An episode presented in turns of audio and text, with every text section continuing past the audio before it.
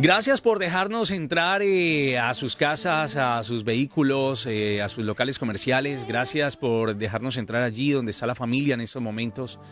Eh, tú que vas de camino tal vez a dejar a los chicos a la escuela o ya te encuentras trabajando. Gracias por dejarnos entrar no solamente a sus lugares de trabajo, sino por dejar entrar la palabra de Dios a sus corazones, por dejarse edificar a través de esta emisora. Y mientras prenda este micrófono, que Dios permita que todo lo que se diga aquí sea guiado por el Espíritu Santo, no para hablar tonterías, sino para decirte que Dios tiene algo precioso todavía con tu vida, que no te desanimes, que a pesar de que las malas noticias van y vienen, aquí Dios ha puesto por lo menos algo de luz en medio de tanta oscuridad cada vez que podamos hacer y hablar lo bueno y que todo depende de lo que Dios va poniendo en nuestros corazones. Pastor, buenos días, ¿cómo estamos? ¿Cómo amanecemos el día de hoy aparte de decir fríos otra vez? Sí, buenos días Ali, estamos bien, gracias al Señor, una oportunidad preciosa de poder estar acá, una mañana eh, alegre que Dios nos da, típica de, la, época. Así es. Eh, pero bueno, donde quiera que estés, que Dios te bendiga, que Él te cuide el día de hoy, que hoy sea un día para su gloria y que puedas vivirlo honrándole en todo momento y también mostrando lo que es ser sal y luz en medio de una sociedad que cada día se aleja más del Señor. Una oportunidad de poder estar acá y un saludo para ti que nos estás escuchando o que quizás nos vas a ver después de manera diferida. Así es, Paz, continuamos con la línea con la que hemos venido, ministerios, eh, requisitos, cómo entender el llamado, cómo saber que de verdad Dios eh, está llamándonos a ejercer alguna función dentro de la iglesia eh, y cómo es este, yo digo siempre protocolo, pero yo diría más bien hay unos requerimientos ¿no? que pues, tiene que cumplir la persona para ser apta para, para, ciertas cosas. Así que yo creo que hoy nos vamos a, a meter un poco más en cuál es y si la Biblia realmente nos está hablando de esto, este hombre, esta mujer aptos para cumplir una función dentro del ministerio. Sí, bueno, ahí tenemos que partir desde el punto de vista de que hay diferentes tipos de, ah, vamos a decirlo de esta manera, de, de, ministerios. ¿no? Está el ministerio que Dios nos da a nosotros como un don cuando venimos a Cristo y un don que ponemos en el servicio de la iglesia o al servicio de la iglesia. Esto puede ser la música, esto puede ser la enseñanza, esto puede ser, no sé, dígase, ah, según sea la necesidad de cada iglesia local. Y también está la otra parte que se ve también como dones, que hablábamos un poquito de esto ayer, en forma de oficios, o sea, personas que se dedican a una profesión que es un don que Dios les ha dado, pero se convierte en una profesión en la cual ellos desarrollan su ministerio en forma de un oficio. Y este tipo de ministerios, este tipo de, oficios, sí tienen unas, unos requisitos un poquito más estrictos, digo yo, en la palabra del Señor a la hora de poner a alguien en estos ministerios, según 1 Timoteo capítulo 3 y otros más. Yo creo que en este caso, cuando me refiero a esto, eh, estoy conectando los dones en forma de oficio que, que Pablo da a los efesios cuando dice a unos constituyó apóstoles, profetas, evangelistas y, en mi, en mi punto de vista, pastores que sean maestros. Teniendo en cuenta también, como decíamos ayer, que el apostolado y la profecía no son oficios que nosotros vemos hoy en día o que están hoy en día en la iglesia, debido a la función específica que tuvieron ellos en la fundación, en establecer el cimiento sobre el cual luego los evangelistas y los pastores se encargan de edificar la iglesia. Por lo tanto, hoy en día, la iglesia de Jesucristo en el siglo XXI y a partir de, de, la, de la, muerte de todos los apóstoles, eh, solamente se rige por pastores y evangelistas, y pastores que sean maestros, no pastores y maestros, sino para mí, pastores que sean maestros y evangelistas, o quizás evangelistas y pastores maestros, según siguiendo el orden bíblico, con el propósito de establecer una iglesia, construir una iglesia, edificar una iglesia sobre la base y el cimiento que los apóstoles y los profetas, que ya no están hoy en día, dejaron eh, cuando ellos partieron, ¿no? que es la enseñanza apostólica. En ese sentido, nosotros creemos en una sucesión apostólica, no como lo cree la Iglesia Católica, donde hoy en día Francisco I dicen que es el, el, que trasciende hasta el apóstol Pedro, siendo Pedro el primer papa, lo cual no es cierto. Nuestra sucesión apostólica es sobre la base de la enseñanza de los apóstoles que fundaron, pusieron el cimiento eh, sobre la piedra angular que es Cristo y nosotros construimos sobre esa base. En ese sentido, para ser evangelista y para ser un pastor, sí hay ciertos requisitos, más allá de los requisitos morales y, también de los requisitos que se demandan, por supuesto, desde el punto de vista espiritual. Y eso sí son diferentes a los requisitos que encontramos, por ejemplo, en una persona que tiene el don de servicio, una persona que tiene el don de, de poner cualquier don del Espíritu Santo en función del cuerpo de Cristo. Eh, aquí, por ejemplo, eh, si nos vamos a la primera de Timoteo, ¿no? Capítulo 3, eh, se dice, y es verdad que si alguno desea ser obispo o a noble función aspira, Así que el obispo debe ser intachable, esposo de una sola mujer, moderado, sensato, respetable, hospitalario y capaz de enseñar. Quedémonos hasta ahí. En esto, eh, yo me imagino, entra, eh, por ejemplo, para la ordenación de un pastor, para la ordenación de, algún líder en algún tipo de ministerio, eh, eh, ahí juega un papel fundamental la iglesia y también los, los por decirlo así, los más eh, no ancianos de edad, sino los que de pronto llevan ya algún tiempo y algún tipo de testimonio. ¿Cómo es esto? ¿Quién, quién nombra, por ejemplo, a esas personas? Bueno, como tú decías... y los requisitos son bastante... Sí, y hay muchos más, no solamente eso. Pero como tú decías, la, la, todo parte de la iglesia local. La ordenación no es una una transferencia de un don especial que las personas transfieren, va a la redundancia, sobre la persona que está siendo ordenada a la hora de imponer las manos. Eso no es lo que está queriendo decir para nada eh, la idea del acto de ordenación. La ordenación sencillamente es una confirmación de que esta persona que está siendo ordenada ya dio prueba en la iglesia local de que tiene estos dones y estas características que tú mencionaste ahí, eh, marido de una sola mujer, irreprensible, apto para enseñar, hospitalario, la iglesia ya dio fe de que esta persona tiene estos, estas habilidades, las ha estado eh, poniendo en práctica y han sido visibles en la iglesia y por lo tanto, entonces la iglesia dice, nosotros queremos, creemos que esta persona tiene el llamamiento de Dios y las características de Dios para el ministerio pastoral y queremos que sea uno de nuestros ancianos. en ese sentido, la iglesia convoca a otro grupo de personas que son pastores, que ya tienen esa, ese llamamiento o esa responsabilidad, y estos pastores oran por esta persona. Siempre hay un concilio de ordenación y cosas así, pero bueno, ya estoy entrando en la parte de la ordenación. Estas personas oran por este candidato, le imponen las manos como diciendo, nosotros reconocemos y damos fe de que esta persona tiene estas características al igual que nosotros y por eso lo hacemos uno de nosotros, para servir en la iglesia local que Dios lo ha llamado. La misma iglesia que ha visto sus dones y sus habilidades en práctica a medida que esta persona va avanzando su vida cristiana. Me llama mucho la atención lo que sigue a continuación. No debe ser borracho ni violento sino respetuoso y apacible y no amante del dinero.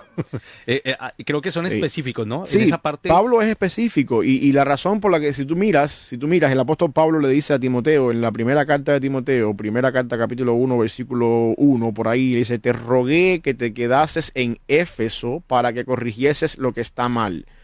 Por lo tanto, y para que establecieses ancianos en la ciudad, en las iglesias de la ciudad. La idea de lo que, por la razón por la que Pablo envía a Timoteo, a su colaborador, a este lugar en Éfeso, es precisamente para esto, para fortalecer la iglesia corrigiendo lo que estaba mal. ¿Y cómo se corrige lo que está mal? Es la pregunta que se desprende ¿no? de, de esa declaración. Es básicamente a través del ministerio pastoral que se encarga de la enseñanza, estableciendo ancianos, obviamente pastores, y la predicación bíblica, porque más adelante después Pablo exhorta a Timoteo a predicar a tiempo y fuera de tiempo, porque la predicación bíblica a través de una persona apta y capacitada para hacerlo, es lo que hace que el cambio venga en la iglesia, obviamente por obra del Espíritu Santo. Esto eh, eh, hace parte pues de una gran gama de requisitos, ¿no? Y de, muchas cosas, eh, pero el tema es que el testimonio es el que va a hablar también de, de, esa persona. No cabe con que nadie me conoce, pero yo fui, lo que hablábamos ah, siempre, ¿no? Yo fui en mi país, yo serví en mi país, yo hice en mi país y aquí pues estoy a disposición, pero resulta que nadie conoce realmente la historia y nadie se va a tomar el trabajo de empezar a llamar a las congregaciones a las cuales sirvió y, y, el por qué salió o no salió. Eh, eso, eso también juega también a veces en contra ¿no? de ese llamamiento así fugaz de, de poner a servir ya a la persona. Sí, y, yo creo que eso es lo que la iglesia tiene que ver. Nosotros hoy en día en el mundo corporativo en el que nos movemos en, Estados Unidos hoy en día, eh, somos muy amantes del resumen. Queremos un resumen. Para donde quiera que tú vas a trabajar, hace falta un resumen. Hasta para limpiar vidrios, hace falta un resumen. Y, el, problema mío con el resumen es que el resumen lo hace uno mismo. Yo puedo poner en el resumen lo que yo quiera. ¿Y quién me va a decir que no? Y, después no te lo está enviando una empresa. No, exacto. Hablando y, de, y, al final, y al final de resumen hay una parte que dice referencias. ¿A quién piensas que voy a poner? ¿A mi enemigo? ¿A que habla mal de mí?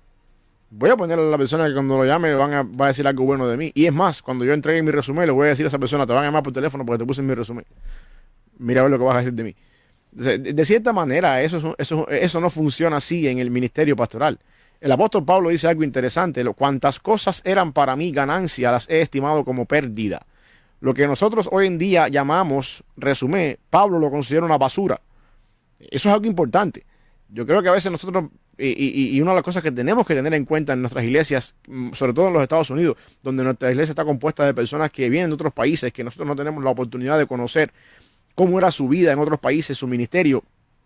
Una de las cosas que tenemos que tener en cuenta como pastores es darnos, darnos el privilegio de conocer y ver a la persona que está viniendo a la iglesia y, ver cómo se desarrolla, ver cómo hace sus dones, ver cómo, cómo la vida, cómo, cómo vive su vida cristiana, eh, conocer un poquito su trasfondo, porque al final del día la única forma de tú saber si esta persona es genuina, es llamada por Dios o no, es conociéndolo. Eso es más, eso vale más que un resumen editado y lleno de cosas que yo quiero que digan. Eh, pero, pero eso en realidad es, es, algo, es lo más importante. Yo creo que eso, eso toma un poco de tiempo.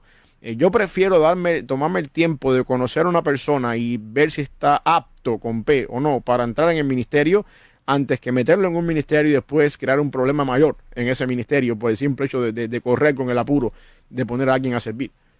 Eh, me llama la atención eh, que habla, bueno, después del tema de no ser borracho, no ser violento, este, este pasaje también nos habla de que debe gobernar bien su casa y hacer que sus hijos le obedezcan con el debido respeto algo que hoy en día se ha perdido mucho, ¿no? Sí. Algo que hoy en día, eh, eh, incluso en casa, eh, muchas veces no es que el hombre pierda el valor de ser la parte sacerdotal, la parte que dirige, no, sino que de una u otra forma quiere como imponer y se vio el caso de un pastor que decía y se volvió muy famoso ese tema, que decía la mujer se tiene que callar en la casa, se tiene que callar en la iglesia, y lo tomaron bastante a mal y creo que tal vez no, no fue la manera en la que lo quiso decir, a pesar de que ya quedó mal, ya quedó como un zapato. Sí.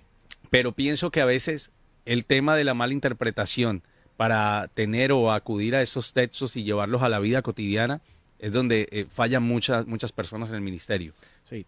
y, uno, de los, de los más eh, controversiales en esa lista que aparece en Primera de Timoteo capítulo 3 es la, la frase marido de una sola mujer especialmente en el contexto nuestro hoy en día, em, por lo que esto puede implicar, que si el pastor puede ser una persona divorciada, que si el pastor no puede ser divorciado, que si... ¿A qué se refiere Pablo cuando dice marido de una sola mujer? Eh, hay varias interpretaciones con, ese, con esa, esa opción y yo creo que es una de las más cruciales. ¿Por qué razón yo digo que es una de las más cruciales? Porque cuando uno entiende lo que es el matrimonio, Ali, matrimonio es la, la, simbología, por decirlo de alguna forma así, que ilustra la relación que existe entre Cristo y su iglesia.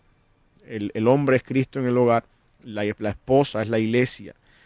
Por lo tanto, es, lo que yo modelo con mi esposa en mi vida matrimonial es una, una imagen, una, un reflejo al mundo de la forma en la que Jesucristo se relaciona con nosotros como iglesia. Y, y quién mejor para modelar esto que un pastor. Por lo tanto, hay un problema muy grande cuando el pastor de la, el pastor de la iglesia tiene un problema matrimonial o, es una persona que no es marido de una sola mujer, usando esa frase, eh, a la hora de, de, ser la persona que está educando, edificando, a la, preparando la misma iglesia para que sea la novia que, sea, que, se, que se viste esperando al novio, como se habla en Apocalipsis, y al mismo tiempo su vida matrimonial no refleja eso. Así que yo creo que esa es una de las más importantes en el contexto en el que están. No estoy quitando la importancia de las demás, sino que es una de las que trae más implicaciones, específicamente en el contexto que nosotros vivimos hoy en día, donde el matrimonio tiene un, valor diferente o, un concepto diferente del concepto bíblico. Y, y, esa es una de las más controversiales en el, en el contexto en el que nos movemos hoy en día. Eh, habla también de quien no sabe gobernar su propia familia, pues cómo podría cuidar la iglesia, la iglesia de Dios. Creo que el, mejor modelo o el mejor ministerio es la familia, ¿no? Saber que, que tiene uno, lo que hablaba, un hogar bastante estable. Sí, y, y de ahí se desprende, de ahí se desprende y se está insinuando de que una de las funciones del pastor es gobernar bien la iglesia. O hay, un, hay un sentido de liderazgo aquí. No, no estamos hablando de, una, de una manera dictatorial, donde el pastor manda y todo el mundo hace lo que el pastor quiera. Eso no es el modelo bíblico, pero sí hay un sentido de, de liderazgo, hay un sentido de autoridad, de, donde la iglesia reconoce esta persona es el pastor, esta persona es la persona que nos guía, que nos lleva al alimento sólido, que nos trae al pasto delicado y apacible, al agua de reposo. Esta es la persona que, se encarga de esto. Y hay, hay, cierto liderazgo acá. El pastor no está en la iglesia para hacer o deshacer lo que se le ocurre a un diácono, porque muchas veces, a veces en nuestro contexto es al revés, específicamente en el contexto bautista, donde, donde creemos, y bíblicamente estoy de acuerdo con eso, ¿no? Con un gobierno congregacional donde la congregación tiene la, autoridad. Y, pensamos entonces que el pastor se convierte en el monigote de los diáconos y de la congregación para hacer lo que todo el mundo quiera. Y no es así, hay un, hay un orden. Eh, así mismo como el padre de familia gobierna bien su casa, el pastor también gobierna o tiene cierta autoridad de mayordomía. Eh, exacto, tiene cierta autoridad de mayordomía sobre la congregación y eso tiene que respetarse también. Eh, se requiere, dice aquí, esta me llama bastante la atención no, primero, no debe ser un recién convertido. Eso es uno de los, estamos hablando de los requisitos eh, que, que, muchos de los que hoy en día yo sé que de pronto tienen el afán de servir, de querer servir y acaban de entrar y yo sé que entran con esa llama, con ese fuego, como dice todo el mundo, escoba nueva barre bien. Eh, el que acaba de entrar a cualquier empresa, el que esto dice, ¿cómo trabaja ese muchacho? Vamos a ver después de, de un tiempo, pero dicen, no debe ser recién convertido, no sea que se vuelva presuntuoso y caiga en la misma condenación que cayó el diablo. Le está pasando esto hoy en día también a muchas personas que he visto que de un momento a otro tomaron una fama, ¿no? Sí. Eh, eh, una, una, explosión que lo que hablábamos. Siempre en las redes sociales, eh, hoy en día es fácil hacer famosa a cualquier persona. Sí. Y sí, yo creo que sí, porque el problema está en que nosotros vivimos en un mundo de microwave, donde no, no queremos... Todo instantáneo. Y nos, y, y nos paramos incluso detrás de microwave para apurarlo más, para que todo sea rápido y con Dios las cosas toman tiempo. Es un proceso. La formación de nuestro carácter toma toda la vida. Y yo creo que una persona que es recién convertida, la reina Valdera dice no un neófito, nuevo en la fe, no tiene todavía la madurez para lidiar con los problemas de la iglesia, ni tampoco tiene la madurez muchas veces para lidiar con sus propios problemas. Así que yo creo que la, la persona, lo que está queriendo decir Pablo acá es, tiene que haber un, caminar con el Señor en esta persona, donde esta persona ha ido mostrando ciertos rasgos de su carácter. La pregunta es, ¿cuándo es que uno deja de ser un recién convertido? Yo creo, hay un tiempo donde uno ya deja de ser un, un, recién convertido y puede estar listo para eso. Yo no estoy, yo no estoy, yo no creo que tengamos que decir después de tres meses ya eres un nuevo, ya eres un nuevo, ya eres maduro. Yo creo que eso va en dependencia de la forma en la que uno madura. No todo el mundo madura al mismo tiempo, no todo el mundo madura de, igual manera. Pero sí no es menos cierto que uno de los problemas que enfrenta una persona que es recién convertida es caer en el orgullo. Y, hay que y eso, eso, es un problema, porque lo que Pablo está hablando acá es la conexión que existe entre la persona nueva en la fe y la presunción en la que Satanás cayó. Esto es el orgullo, Satanás cayó del cielo por orgullo. Cuando uno no tiene una vida en Cristo bien establecida y todavía estás nuevo en la fe y uno empieza a darle ciertas responsabilidades a una persona, entonces viene aquello de que la persona se empieza a creer, ¿no? ¿Quién lo hace mejor que yo? Yo lo hago bien, mira, tan poco tiempo que llevo aquí y soy mejor que tantas personas que llevan 10, 15, 20 años y empieza entonces a, crecer ese, ese bichito dentro de uno puesto por mismo, por mismo Satanás y, al final del día caemos en un problema peor eh, todavía que el anterior. Por lo tanto, eh, todo tiene a su tiempo. ¿no? Cuando uno quiere hacer madurar el proceso de una persona rápido, y hacerlo madurar con, eh, con un paso igual con las frutas, ¿no? Tú agarras una fruta, la pones a madurar con químicos y la pones a hacer un proceso de maduración mucho más rápido, eso no queda bien. La, la fruta, y igual que el caso de la vida cristiana, tiene su tiempo de maduración y no todo el mundo madura a la misma velocidad, ni tampoco no todo el mundo madura igual. Y esa es la parte que uno tiene que tener en cuenta cuando, cuando hablamos de no un neófito. Tú puedes llevar 20 años en la iglesia y ser un neófito. Tú puedes llevar 3 meses en la iglesia y tener más madurez que una persona que lleva 20 años en la vida cristiana. No se trata de tiempo, se trata del proceso de maduración que tú has tenido en la vida cristiana. Y definitivamente a veces las pruebas, ¿no? Las pruebas hacen que la persona, hacen que muestre de qué está hecho. Oh, sí, hacen, hacen que madure más rápido o que se vaya más rápido. Esa es la mejor forma que Dios tiene para, para hacernos madurar, la prueba.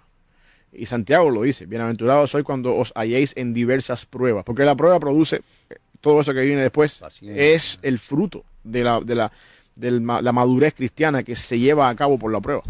Dice aquí, eh, se requiere además, eh, aquí el tema de, a mí no me importa, yo vivo mi vida y yo, y yo no, no, no, eh, y allá Dios y yo. A mí lo que me importa es Dios y yo. No, pues aquí este versículo tumba mucho ese, ese, esa, esa, ese ladrillo que ponen muchas veces muchos cristianos. Dice en el versículo 7 del capítulo 3 de Primera de Timoteo, se requiere además que hablen bien de él los que no pertenecen a la iglesia para que no caiga en descrédito y en la trampa del diablo, el testimonio. Sí, yo creo que eso es el testimonio más que todo. Yo, estoy consciente de que uno nunca va a tener el 100% de la aprobación de todo el mundo en todas las áreas de la vida. Cristo dice que uno es, uno debe de considerarse bienaventurado cuando por causa del Señor nos vituperen y nos digan toda clase de mal contra nosotros, pero no termina ahí, mintiendo. Siempre que sea mentira, todo lo que dicen de ti, las personas que no son cristianas, pues está bien, eh, a Cristo lo llevaron a la cruz y decían que tenía demonio y todo, eso, eso es parte del ministerio. Ahora, sí es cierto que la persona que es pastor, eh, aunque no todo el mundo, aunque no todo el mundo esté en la misma página con él desde el punto de vista, diríamos, doctrinal, desde el punto de vista, incluso, incluso a veces hasta, hasta personas que no son cristianas, sí es, no es menos cierto que esta persona tiene que tener un buen testimonio de los de afuera, es lo que está diciendo Pablo acá. Cuando una persona habla en, la ciudad, el pastor X, y, menciona a este pastor, que el consenso general de la ciudad sea, oh, este es un hombre, un, buen hombre de Dios. No le hemos podido probar nada. El hombre es honesto, el hombre es sabio. Eh, yo no estoy de acuerdo con él, yo no voy a su iglesia. A lo mejor yo no soy ni cristiano, pero, pero su vida, el, hombre es un hombre tranquilo, el hombre es un buen hombre de Dios. Eso es lo que todos queremos. Tú no quieres buscar, tú no quieres escuchar por ahí eh, que el pastor tal anda robando a la gente porque es un negociante, porque está extorsionando a las personas, y tú no quieres tener un mal testimonio de ese sentido en, las personas que, en la, ciudad, ¿no? Con respecto a ese pastor. Y yo creo, no, quiero mencionar nombres, pero viendo acá en Memphis, aquí hay varios, hay varios que en la, en, la palestra pública y en los cambalaches y en todos estos lugares se mencionan que no tienen la mejor reputación en la ciudad. Y a eso es a lo que yo me refiero que no debería ser. No debería ser. Eh, por acá nos preguntan, eh, hola, buenos días hermanos. Pregunta, ¿el ministerio o llamado eh, está pues por encima de Dios? ¿Qué tan importante es ser ordenado o ponerse uno mismo como pastor o evangelista? ¿Habrá un respaldo de Dios ya que sé que, ya que, sé que voy, hoy en día, perdón, que la gente sigue este tipo de ministerios? Gracias por sus temas, son muy profundos y edifican. Gracias para ti. Veo que nada más dice Roca, pero saludo, mi hermano. Dios te bendiga y gracias siempre por estar allí también en, contacto con nosotros a esta hora de la mañana. ¿Es el, ministerio o el llamado está por encima de Dios? No, no sé si entiendo bien la pregunta, ¿no? Pero yo básicamente lo que, lo que quiero dejar saber acá en claro, Dios es el que llama y Dios es el que trae a las personas a su, a su ministerio. No puede ser que alguien esté por encima, no puede ser que el ministerio esté por encima de Dios, porque Dios es el que llama. Dios es el que trae a esa persona ese llamamiento.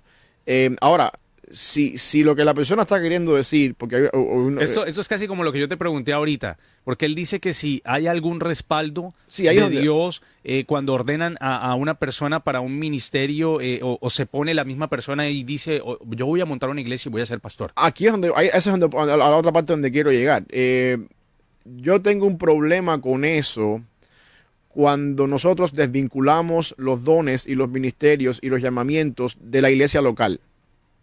Yo quiero que entendamos precisamente eso, partiendo de este punto de vista. La iglesia local es central. Yo conozco muchos pastores, Ali, no, tampoco te quiero mencionar nombres acá por cuestión de ética, pero yo conozco muchos pastores que hoy en día son pastores y empezaron su ministerio porque se pusieron bravos con su iglesia local, se pusieron bravos con su pastor y dijeron, tú por tu lado, yo por el mío, yo voy a hacer mi iglesia porque yo también fui llamado por Dios. Y hoy en día tienen su, su, su, ministerio. Y, y, eso no es la forma en la que Dios está, está haciendo esto. ¿Por qué razón? Porque mm, cuando uno mira la función en la forma en la que Dios hace las cosas, Dios llama a las personas dentro de una iglesia local con el propósito de equiparlos y, traer en ellos un don del Espíritu Santo, en este caso el pastorado, para la edificación de la iglesia local. Si tú sientes el llamado de Dios a ser pastor y a dedicarte al ministerio pastoral, la primera entidad que respalda ese llamado es la iglesia que te vio nacer Es la iglesia que está viendo los dones en función del ministerio. Así es como es. Tú no puedes llegar ahora y decir, bueno, yo aquí era en, mi país, yo era el, apóstol Perico Pérez y aquí voy a estar en Estados Unidos y voy a hacer, voy a hacer mi propia iglesia, mi propio apóstol. Así no funciona esto. Esto no funciona así. En el peor de los casos, tú llegas, bueno, en, el caso mío personal, y yo no creo que sea, yo no soy la excepción de la regla, pero eh, yo de alguna manera creo que, que, así es como debería ser, ¿no? Nosotros éramos pastores en Cuba llegamos a los Estados Unidos sin ningún deseo de ser pastores, entramos en una iglesia local, nos hicimos miembros de esa iglesia. Poco a poco el, llamado que Dios pone en uno empezó a salir. Otras personas en la iglesia que nos conocían empezaron a ver ese llamamiento y empezaron a promover esa oportunidad. Y el ministerio pastoral llegó a nosotros una vez más como una, una secundación de la iglesia local. Eso así como yo creo que funciona. Tú vienes de tu país y en tu país tú eras el apóstol X, que yo estoy en contra ya de ese término por lo que hemos hablado otras veces. Pero bueno, eh, llegas a Estados Unidos y aquí voy a empezar a hacer mi iglesia. Bueno, si, si tú tienes gente que te conoce, tú tienes gente que viene contigo de tu ministerio anterior, puede ser. Pero si aquí nadie te conoce, métete en una iglesia local, sé miembro de la iglesia local, deja que la misma iglesia entonces vea tus dones, vea tus capacidades, y que el, espíritu que te llamó a ti también confirme, en esa iglesia, el llamado que tú tienes y haz las cosas correctamente bien, porque así es como debería ser. Yo no creo que ninguna persona, yo no creo que ninguna persona que por un interés personal, va a quedar redundancia, desee ponerse en rebeldía con su iglesia local y partir tú por un lado, yo por el otro, y voy a hacer mi iglesia y me voy a ir de aquí, yo no creo que ese sea el método correcto para ser pastor. Eso, eh, pues para responder ahí a, nuestro hermano que está en estos momentos conectado. Gracias, dice por aquí. Eh, estoy en el mismo sentir con el pastor Samuel. Gracias por la sabiduría. Un abrazo, bendiciones, hermano. Hermanos, eh, saludos también y a quienes quieran de pronto opinar también sobre esto. Recuerden que pueden comunicarse con nosotros 901-455-5060 o también a través de Facebook Live. Ahí estamos, a través de Buenas Nuevas Network. algo de música, ya regresamos para que continuemos hablando sobre eso, algunos requisitos y yo diría que eh, muy importantes a la hora de decir Dios me ha llamado y tengo que mirar a ver si estoy cumpliendo de verdad con, con lo que se me está pidiendo, con el pénsul para tener que asumir esta materia eh, que yo diría de las más importantes, la parte ministerial dentro de las iglesias. Estás escuchando Buenas Nuevas. Así es, Pastor. Algo así como flamenco, ¿no? Como, sí. Como españolete. Sí. a esta hora de la mañana. se escucha la castañuela por ahí. Ah, sí. a esta hora y en este jueves a todos ustedes una feliz mañana. Que Dios esté bendiciendo el fruto de sus manos. Que ojalá sea algo bueno y que ojalá sea lo que Dios te ha mandado a hacer. Y si no es así, pregúntate hoy si de verdad eh, dónde estás hoy o lo que estás haciendo y a dónde quieres ir, a dónde quieres eh, manejar y a lo que tú de pronto le estás apuntando, esos son realmente los planes que Dios tiene preparados para ti, porque a veces a uno no le parecen, pastor, pero los planes de Dios son totalmente distintos y aunque uno en el momento dice, pero Dios, ¿cómo me va a mandar a hacer esto si yo no lo sé hacer? Él capacita también, él, él, él disipula primero, que es lo más importante, Él envía y hay una serie de requisitos de los cuales hemos estado hablando eh, y de los cuales eh, yo creo que más de uno se saltó la regla, ¿no? Se saltó la, la, regla y quiso, antes de correr la carrera, eh, primero ponerse la medalla. Sí. Y encontramos varios así, ¿no? Sí, yo creo que sí. Varios. Varios, Que, que, bueno, no vamos a traer a, colación, pero, pero si sabes que Dios te está hoy hablando a tu corazón, pregúntate, pregúntate y si no es así, o sea, hay, hay, una, hay una frase que dice, pregúntate eh, si lo que eh, haces o lo que has hecho es lo que estás recibiendo y es lo que vas a recibir. Tú verás si esto te alegra o te da miedo. Sí, sí, yo creo que sí. Y, eso tiene que ver con la parte pastoral también, ¿no? Mira, uno siempre, Ali, uno siempre batalla en la vida cristiana con la incapacidad humana para el ministerio pastoral. Yo creo que eso es algo que, uno siempre, eh, uno siempre, uno nunca va a perder. Yo creo que el día que uno pierda eso, pues estamos en peligro, ¿no? Eh, y, yo creo que de alguna manera ese temor a, a, servir al Señor, ese temor a pararnos delante de una congregación, siendo el vocero de Dios, representando bien al pueblo de Dios, o la palabra de Dios al pueblo, eh, siempre va a ser un temor. Eh, esas palpitaciones del corazón que se aceleran los segundos antes de subir al púlpito, cuando vas a predicar. Eso es normal. Eh, yo iba a preguntar algo relacionado con eso. ¿Está bien sentir, sentir temor, sentir, sentir ese, ese terror de abrir la palabra y hablarle de la palabra a la congregación? ¿Se siente eso? ¿O, o es como le pasa a muchos artistas que ya se han vuelto tan tarimeros, ya han estado en tantas tarimas que se suben y normal se sienten como dando un show, un stand-up comedy o algo así? Mi punto de vista es, está mal no sentir eso. Ahí, cuando ya pierdes eso. Cuando ya pierdes eso, hay un problema en tu vida. Porque yo creo que ese miedo te lleva a ti a pensar eh, que, oye, que de verdad Dios me va a usar en este momento y, no mis palabras. Y no solamente es el hecho de saber que vas a ser, de si Dios te va a usar o no, es saber que tú vas a representar bien la palabra del Señor delante de una congregación que puede ser la última vez que escuche la voz de Dios. Wow.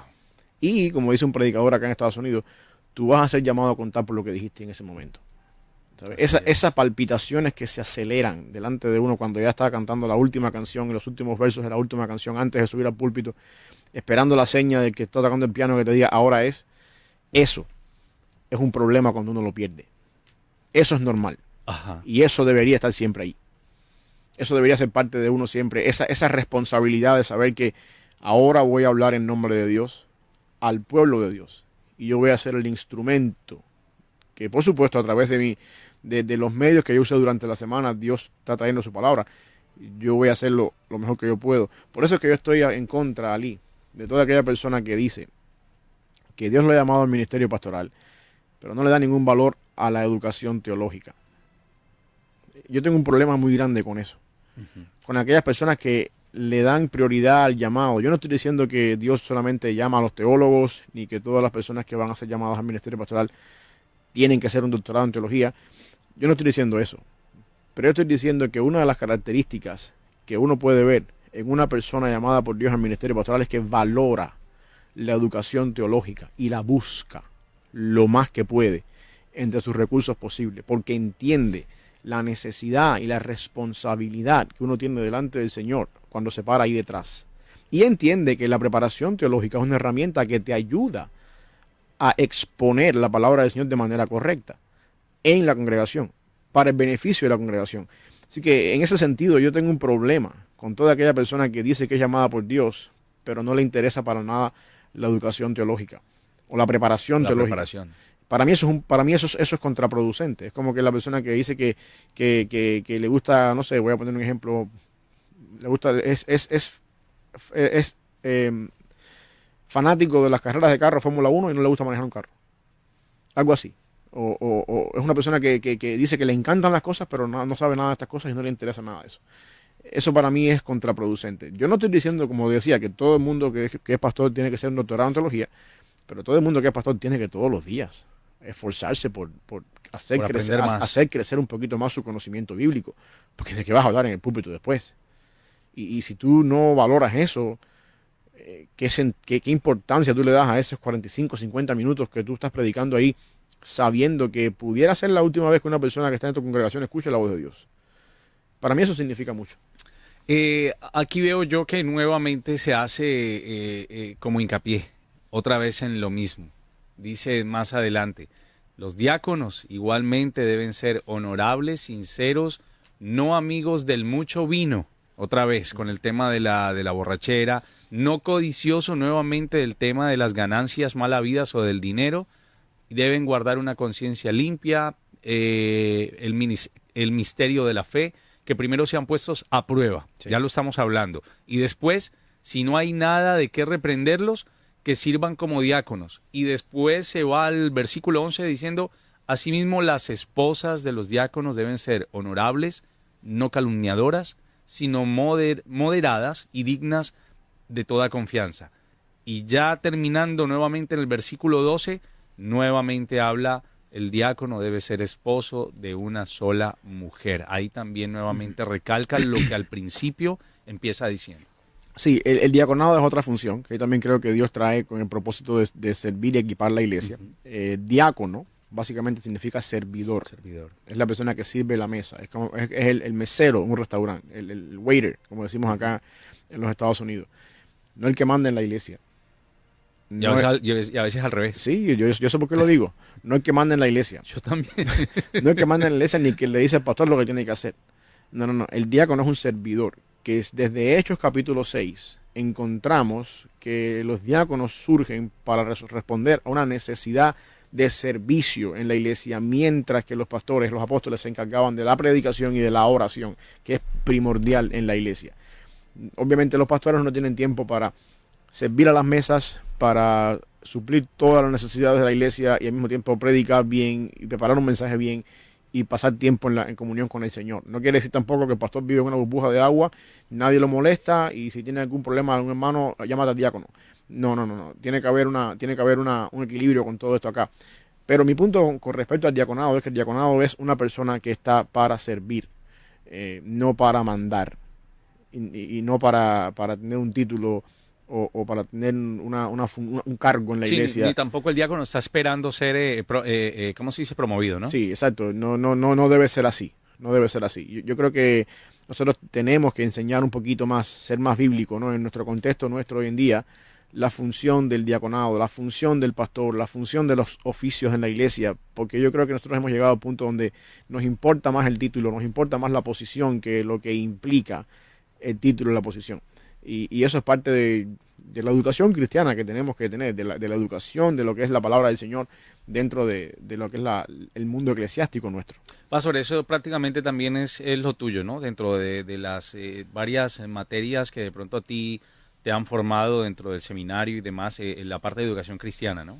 Sí, bueno. Eh, enseñas mucho también esa parte porque hoy en día creo que es una materia olvidada dentro de las iglesias, educación cristiana. Sí, eh, y eso, eso es parte del trabajo, yo no solamente mío, sino yo creo que de todo pastor. Sí. Acuérdate que te decía, uno de los, cuando uno baja a Efesios es, si tenemos en cuenta que los apóstoles y los profetas no están funcionando hoy en día porque ya las bases del ministerio están, están puestas en la enseñanza de los apóstoles y los profetas, entonces lo que tenemos hoy en día es evangelistas y pastores que sean maestros.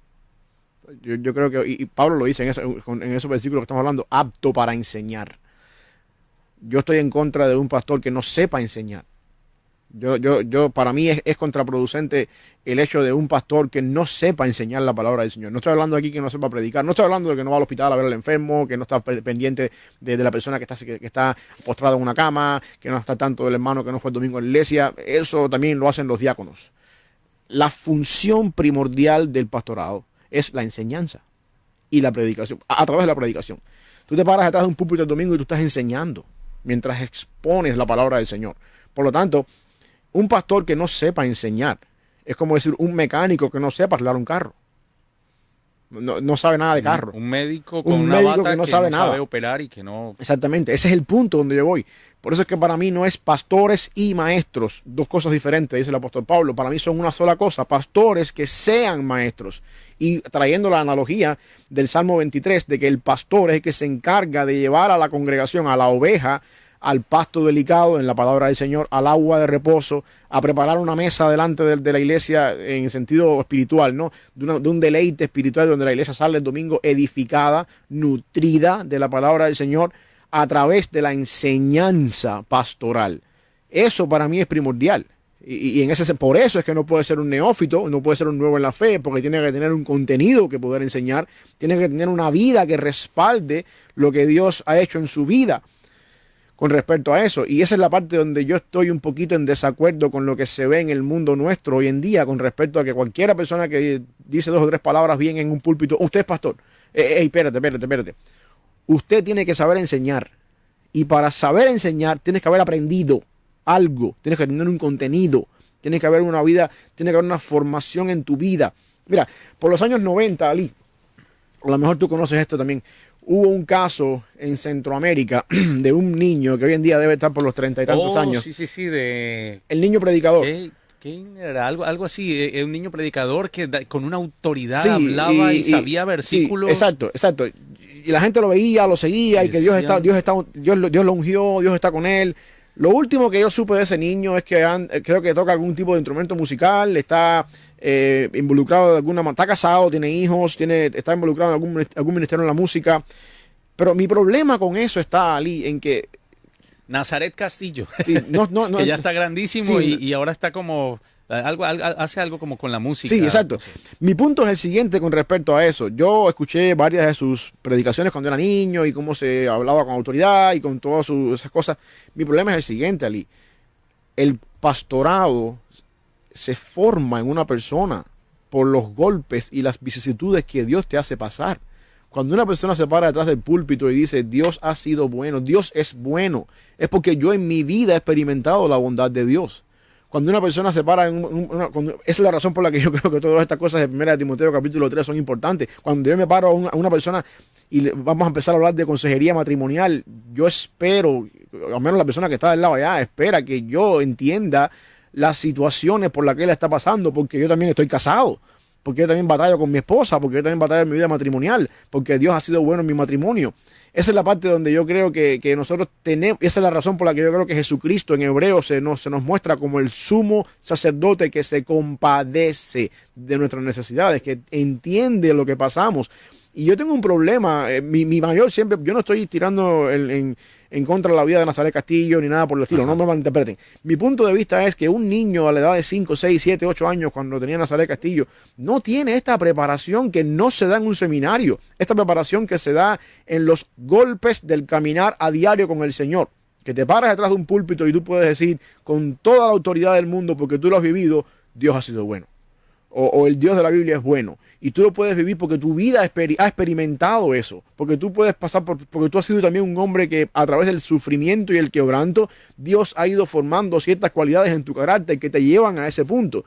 Y yo no veo eso en un niño de 8 o 9 años. Tengo aquí eh, un audio, Miguel, Miguel Ferrara, muy buenos días desde cualquier lugar del área de Memphis. ¿Cómo estamos, hermano? Buenos días. Buenos días, buenos días, mis amigos. Que el Señor les bendiga un día más. Qué bueno que esa bendición de poder abrir nuestros ojos el día de hoy se nos dio nuevamente. Así es.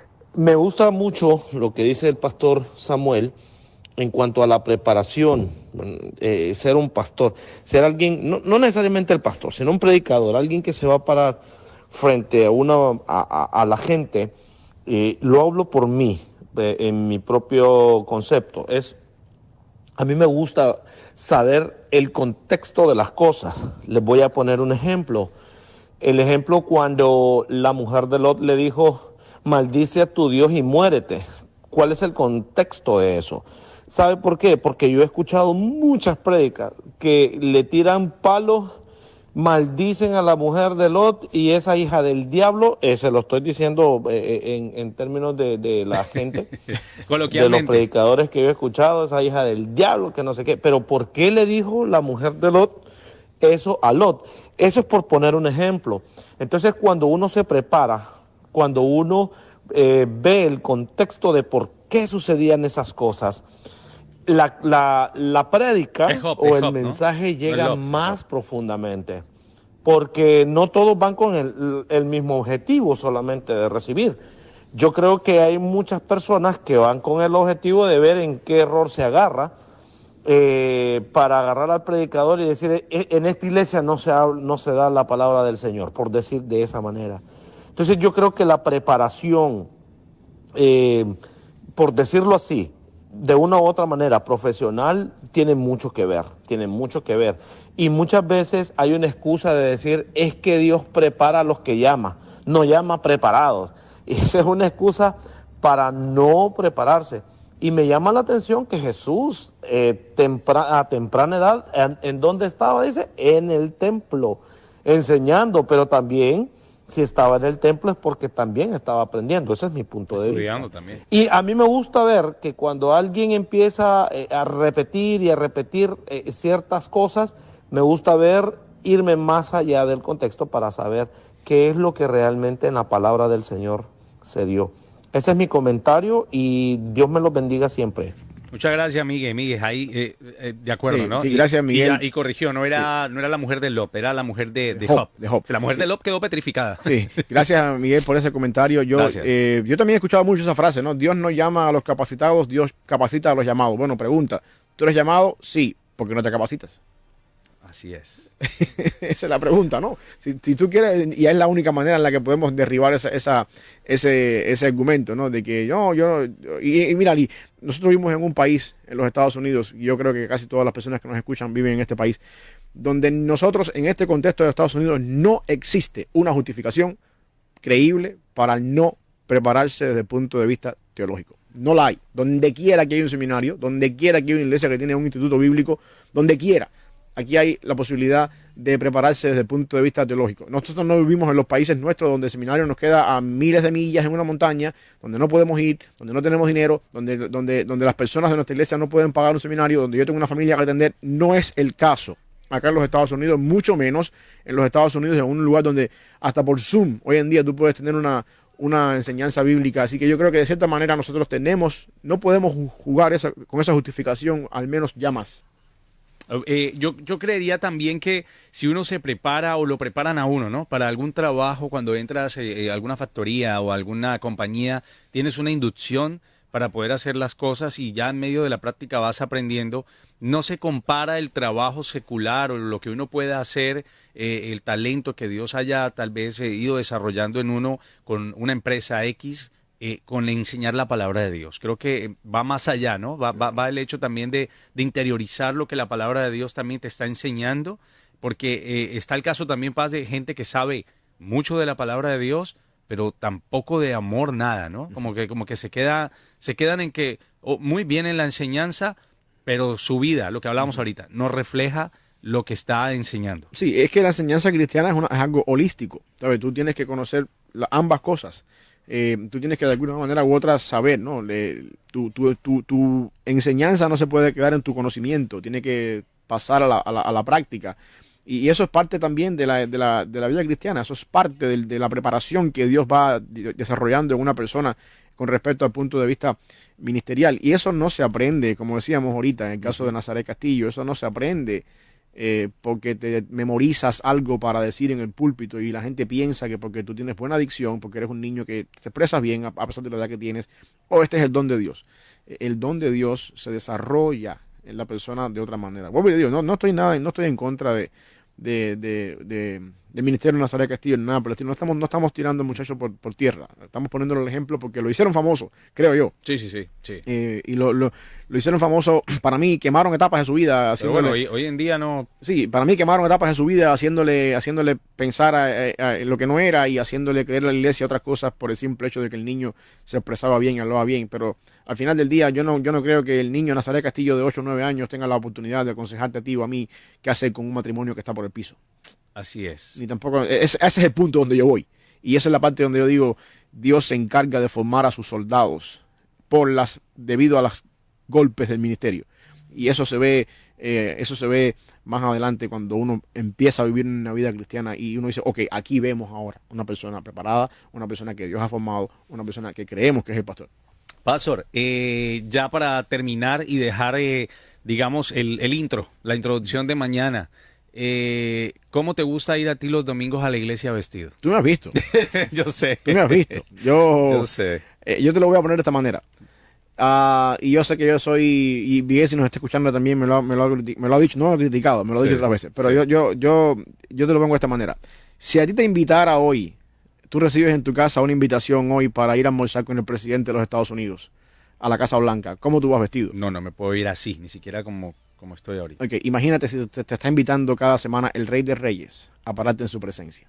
Así es. Con eso te lo dejo todo y, y, te abro la puerta para mañana. Para mañana. Y ustedes vayan pensando cuál es la manera correcta para ir. Vayan, dejen los comentarios si quieren hoy por aquí eh, o a través del WhatsApp o donde quiera, manden un audio y mañana yo los voy a reproducir y vamos a leer un poquito si hay alguien que se atreve a decir cuál es la manera correcta, estamos hablando, para ir a la iglesia. Mañana, dice por aquí eh, Miguel Ferrara, el pastor siempre eh, va excelente, con una excelente vestimenta, pero mañana eh, vamos a ver porque hay gente que tal vez de pronto en esto dice, no, no, no, allá no se me metan. yo cambio mi look, me quito los aretes, me pongo, pero no se metan hasta allá. Así que mañana vamos a estar hablando un poquito sobre eso, que también hace parte de, de la parte ministerial de la iglesia y de cómo de verdad Dios también va haciendo la obra no solamente por dentro, sino por fuera. Y déjame dejar en claro ahí em, que eso no quiere decir nada con el simple hecho de aquello como ven al Señor tal como estás. Sí, sí, sí. Yo quiero que quiero poner la premisa de que aunque nosotros vamos delante del Señor, una vez que estamos en Cristo, eh, porque vamos a la mesa del rey, eso no quiere decir que tenemos que menospreciar a la persona que llegó diferente. Eso no quiere decir que tú, porque eres nuevo en la fe, porque acabas de nacer de nuevo y no tienes quizás esa ropa, porque en el mundo en que tú te mueves no tienes esa ropa, no puedes ir. No, no, no. El hijo pródigo llegó delante del padre, todo harapiento, todo sucio, tal como está. El padre se encargó de ponerle un vestido nuevo, un anillo nuevo, de hacerlo un hijo. Así que yo quiero que eso quede claro eh, de ahora en adelante. No sé que haya personas que nos están escuchando acá hoy que esta noche vayan a pedir su alma y se vayan al cielo con una equivocación y, no, y, no, lleguen mañana a programas mañana. que espero que no sea el caso de que me esté escuchando, pero quiero dejar en claro eso. Hay una diferencia muy grande entre venir a Cristo por primera vez y otra, otra muy distinta entre ir todos los domingos a la mesa del Rey. Esa es la parte que quiero que mañana veamos. Y que volvemos a lo mismo, ¿no? Hay cosas que se sacan de contexto para crear simples pretextos. Pastor, eh, oramos. Oramos. Gracias, Padre, por este día, Señor, por la fidelidad, misericordia, bondad tuya, Señor, tu gracia que se extiende hacia nosotros un día más y nos permite poder estar acá, Señor.